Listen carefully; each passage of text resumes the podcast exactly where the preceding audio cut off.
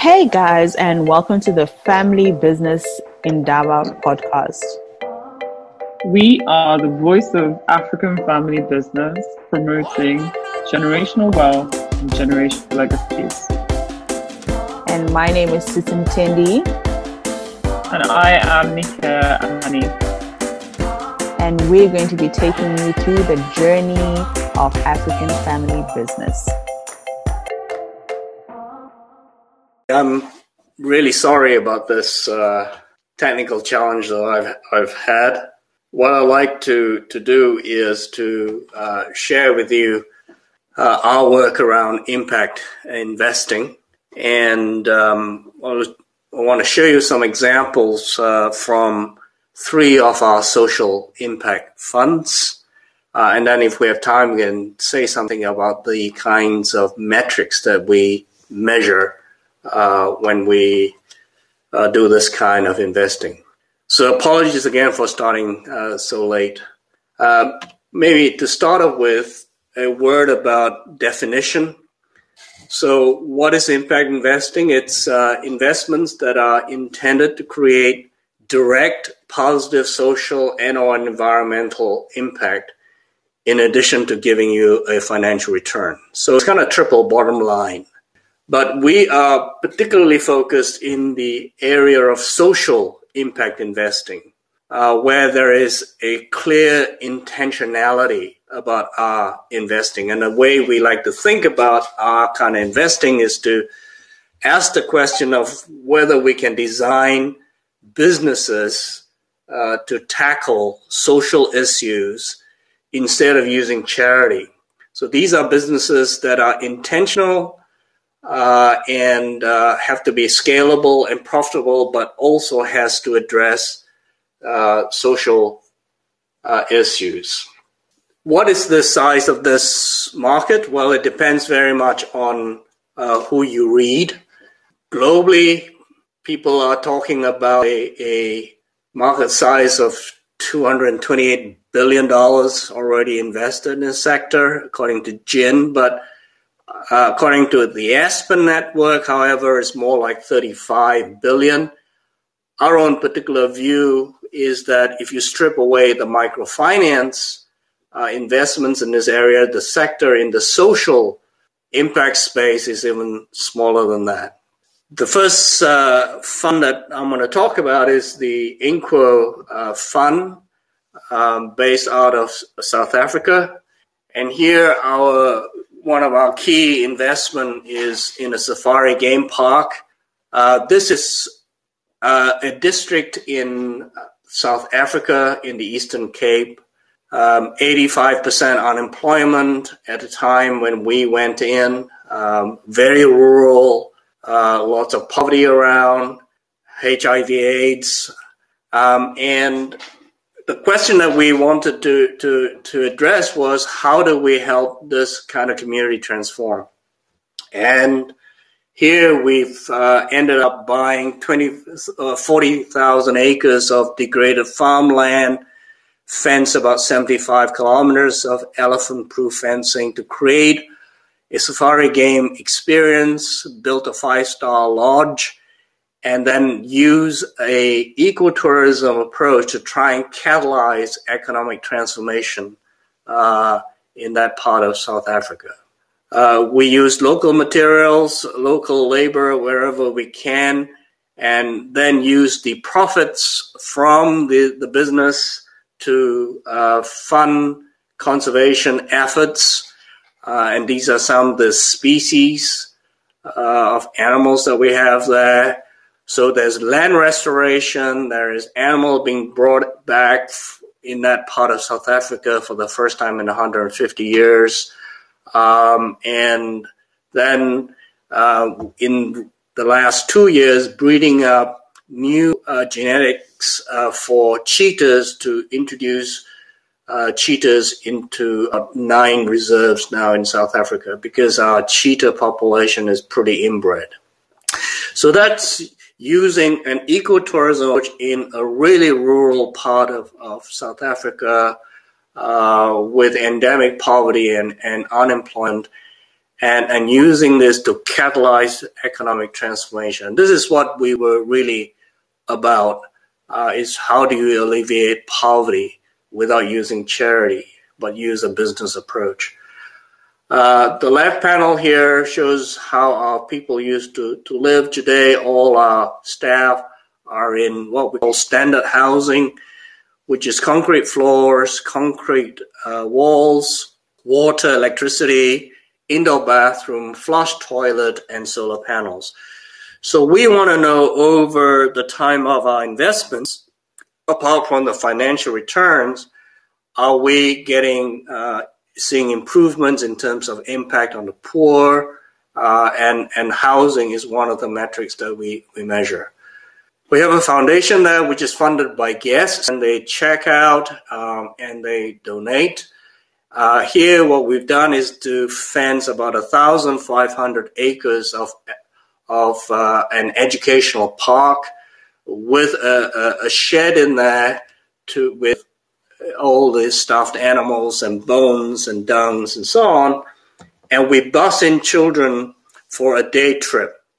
And here they learn about conservation and they get a chance to walk with non dangerous animals like giraffes and zebras and so on. And, and, and we think that if the next generation don't appreciate the kind of um, heritage that they have in, in our wildlife, uh, we will not be successful uh, with any conservation efforts. So here is an example of, of intentionally designing a business that is scalable and profitable um, in, in, terms of tackling uh, the issue of endemic unemployment and poverty. We intentionally hire AIDS orphans. These are kids whose parents have died from AIDS, and we train them uh, to um, in, the various departments in, in the hospitality and conservation. Another business that we have is in northern Zambia. Here we have beehives hanging on forest trees. We have 90,000 beehives working with about 10,000 farmers. Each farmer uh, looks after about 20 to 30 beehives, it doubles their annual income. We harvest twice a year uh, and we pay farmers between 75 cents to a dollar uh, per kg. And each year we export about 350 tons of forest honey uh, overseas. So here's another way in which we have a scalable, profitable business that helps to address some of the uh, poverty issues uh, there. Those of you who live in Kenya may know about pyrethrum. Uh, pyrethrum flowers was a very important part of the industry. We have uh, a business there called Kentegra um, that now works with almost nine and a half thousand uh, farmers, outgrowers, growing the pyrethrum flower that we harvest. Uh, they, they harvest the flowers, they dry, uh, they bring it in, we weigh, we pay them through M-Pesa. Uh, and then it comes to the factory where it is distilled, uh, and, we've been able to export this to Mexico, to France, uh, to the UK, and to Japan so far. Uh, and and uh, this particular business now employs several hundred people, uh, together with about nine and a half thousand outgrower farmers. Green Path is another example of us working in, with the rural communities this is in Ethiopia, uh, where we use a permaculture approach, and uh, this now has about 250 farmers uh, exporting beans to, to, to Europe. Silulo is a chain of computer training centers, uh, six months paid uh, to get a Microsoft certificate. Uh, this is all in the townships in the Eastern Cape and Western Cape. started with one center in 2008, today there are about 140, uh, about 42 centers in both Eastern and, and Western Cape. Again, those of you uh, who are in uh, Nairobi uh, may know about Sanergy. This is a business that uh, franchises toilets, usually to women. a lot of women franchise stores. uh, franchisees and people pay to use the toilets per day. There are about almost 4,000 toilets now, serving about 140,000 people on a daily basis. Um, and we take the waste away every day to process into uh, two particular products because the revenue from just toilet use uh, doesn't make it economically sustainable. But if we take the waste away each day to process into uh, an organic fertilizer, uh, we sell the, the fertilizer, and then the other product we make from it is um, an insect protein from the black soldier fly. This is uh, the factory in Kinanie, uh, just south of Nairobi. The black soldier flies lay their eggs on poo, and uh, when the larvae hatches, they will also feed on poo and, and vegetable waste, organic waste, uh, and we harvest the, the, the larvae and, and produce a, a, product for use in animal feed. So here's another example of how intentionally to look at, at the problem of sanitation in the slums um, and, and designing a business uh, that is, is scalable and profitable to, to address the, the issue of sanitation. Another fund that we have is, is called Novastar, based out of uh, Nairobi. Uh, one of the earliest investments there is uh, Bridge International Academies. And those of you, again, who are in Nigeria and in Kenya, and Uganda, will, may know about Bridge. So Bridge addresses the issue of low-cost education amongst the poor. Um, and and the way we do it is to use technology. So all the lesson plans are on tablets, uh, and parents pay five dollars per child per month. By M-Pesa, we pay teachers and suppliers by M-Pesa. That cuts down all the back office uh, costs. Um, started with one school uh, in 2008. Today we have five and a half thousand schools uh, with, a, with a million kids uh, every day in our schools. And we now have schools in Nigeria, uh, Liberia, Uganda, Kenya, and also India. And the growth is really coming from private public partnerships with governments, uh, bringing in our, our technology uh, platform. Uh, in the interest of time, I'm going to skip this Pago uh, and uh, Komaza is another one uh, in our portfolio there in East Africa. Garden Impact is our third uh, is the third fund that we have based out of um, in uh, Singapore, uh, and and we are invested in the Southeast Asia region. Just two or three examples here. this is um, uh, affordable abodes uh, with a innovative um, material for, for house building.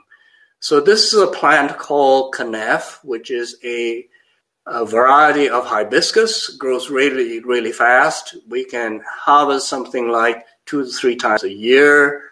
Um, and the real value of this particular plant is the fiber, very strong, uh, and they're used in um, the automobile industry, either as biocomposites or for insulation. So Toyota uh, is one of the major uh, buyers of this particular uh, fiber. But the core has traditionally just been thrown away and, and burnt. And what this company has done is develop a technology for using the core uh, to build houses. Uh, and it's chipped up core mixed with lime. And they build these panels in, in the factory and they come on site and they build these kinds of houses uh, in three to four days. What is neat about this, apart from it being green in, in that it captures carbon, one, it doesn't use sand, so there's no sand. Two, it doesn't use any cement, just uses lime. And, and the thing about lime is that it captures more carbon with, with age. So the older it gets, uh, the stronger these houses become because the lime eventually becomes calcium carbonate, which is stone. So a genuinely greenhouse, um, and uh, so it has an impact on a lot of fronts, um, apart from sort of providing an income for, for the poor. Greenhope is a business we have in Indonesia that produces biodegradable plastics from cassava. Uh, so this is cassava, um, and uh, we have several hundred, several thousand uh, contracted cassava farmers uh, growing cassava, uh, and we're making bioplastics uh, from the cassava palm. So this is now exported to about ten countries. Hagar is a uh, business in that we have in um, Vietnam and Cambodia. It uh, rescues women from the sex industry, um, rehabilitates them, uh, and then puts them to work in uh, four different businesses, which the major one is Joma, uh, which is a chain of Vietnamese cafe. This business now, uh, these businesses employ over 800 of these uh, women. Regenesis is also a business that rescues women uh, from the sex industry. These are survivors of the industry, and we upskill these women to do photo editing for real estate companies in the US. So these US real estate companies take photos of their buildings, they download the data uh, to uh, these women uh, who then do uh, the photo editing for them as well as do a 3D kind of uh, video walkthrough of, of, of the buildings. And then they send the data back. This employs over 200 women now on a, a profitable basis. Uh, final example is Agape. Agape uh, is a call center inside the largest prison in Singapore. And there, inside the prison in Singapore, we employ 80 men and um, and 100 women. We upskill them uh, to run a, a telephone call center. We pay them about 600 Sing dollars per month, roughly 600 US dollars a month. Um, so they're upskilled, they have money in their pockets, and when they're released from prison, we rehire them in a call center in the city. And this way, we reduce the reoffending rate down to about 2 3%. And this business employs over 200 uh, people currently. Um, and then maybe just a, a, quick final slide to show you the kind of metrics that we measure. We measure uh, gender, male, female. We measure the average salary that uh, they, they earn over the time of investment uh, because we want to see that increasing. We measure how much tax we pay which is really important. Um, we measure how many have standard housing. We used to measure how many have uh, mobile phones. Uh, we don't do that anymore because everyone has two mobile phones now in Africa. Uh, but we do measure how many start to send children to tertiary education, how many start to own assets in terms of um, uh, vehicles or, or houses. So that really is is is the kind of um, uh, uh, maybe just here just to show the kind of, of, of growth in the sector. We're getting all the sovereign wealth funds like Norfund, FMO, European Investment Bank, uh, AXA, JP Morgan. These are now all investors uh, in our in our funds. Um, and obviously, we have a big impact on the uh, SDGs. So thank you very much. Um, and my apologies again for the delay. Over to you, uh, Thank you so much, um, Dr. Kim, for, for that presentation and just an insight in the possibilities of these amazing uh, projects that you are already participating in on the continent.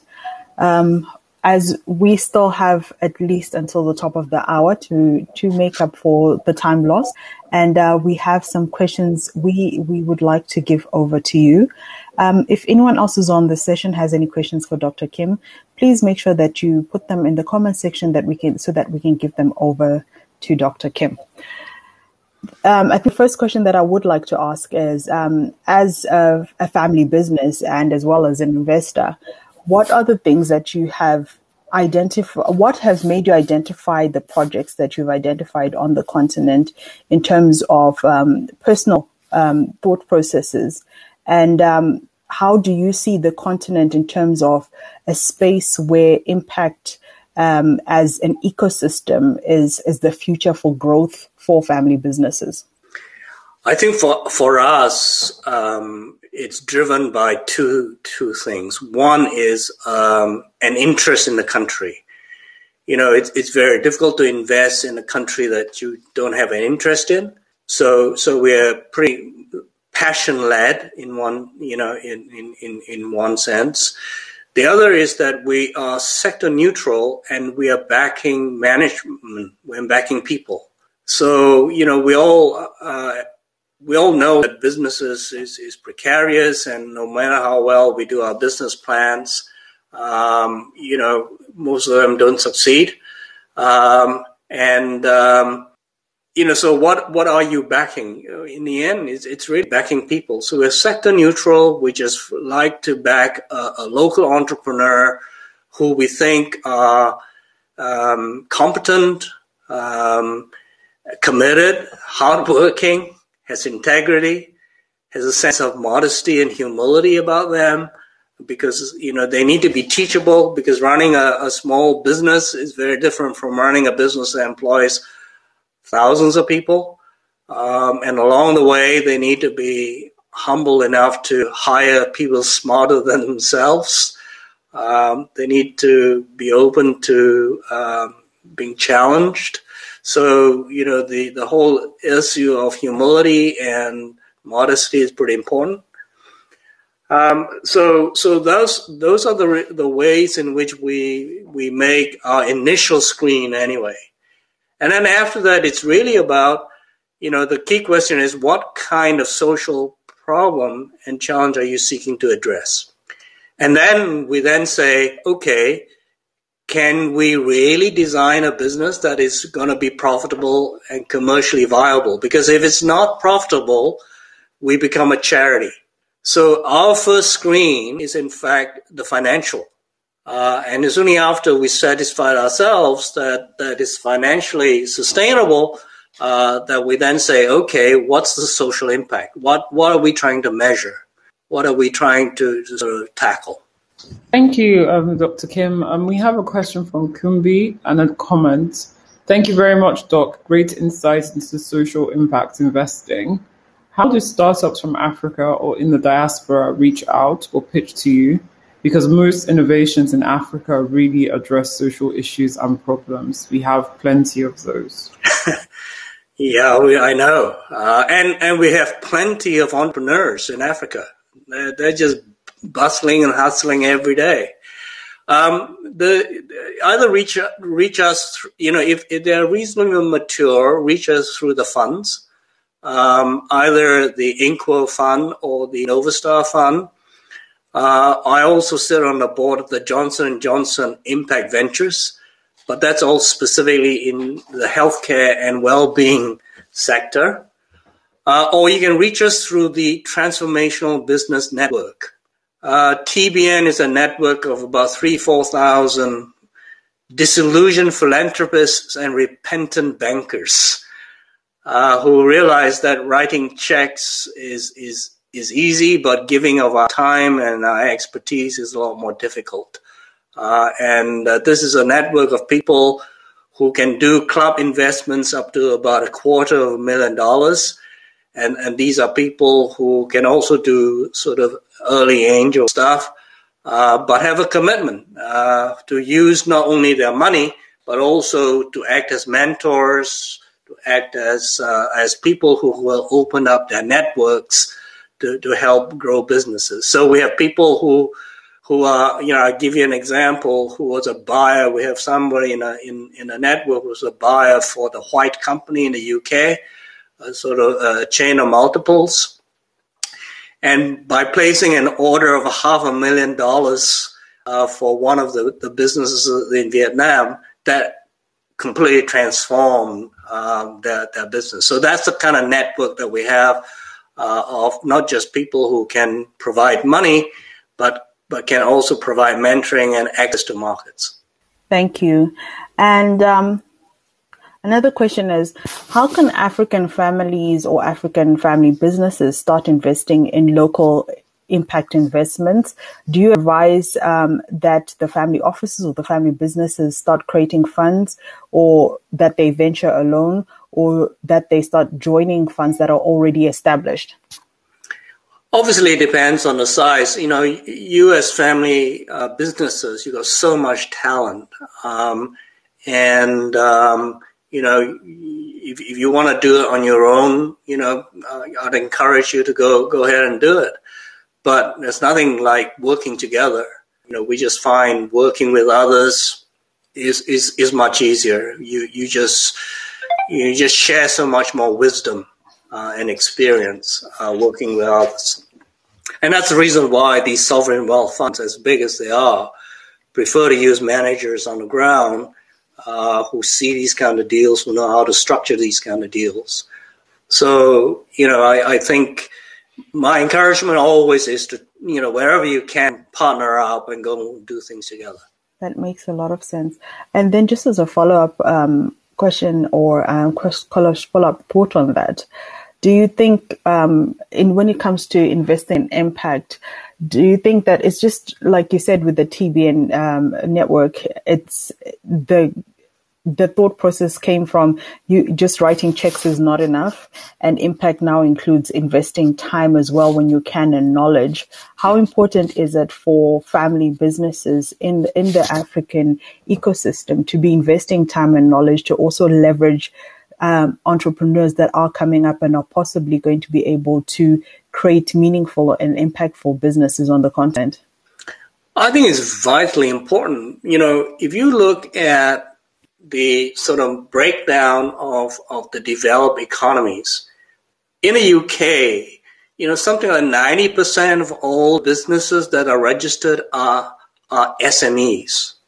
It's the small, medium sized enterprises, of which a majority would be family owned businesses, right? Backed by entrepreneurs. That's the backbone of our economies. So, so I would say that is it's in the interest of family uh, businesses in Africa to to catalyze and stimulate and fund and build out that SME sector. Uh, because in the end, it benefits uh, your own business, but it benefits the country. So, so you know, I think that SME space, which you know is dominated really by the family offices, uh, family businesses. Uh, we, sh- we should find ways to keep catalyzing and, and, and, and you know, supporting it. Thank you so much, Dr. Kim, for sharing your insights in social impact investing, which truly is um, top of mind for many business owners at the moment. Um, do you have any closing comments?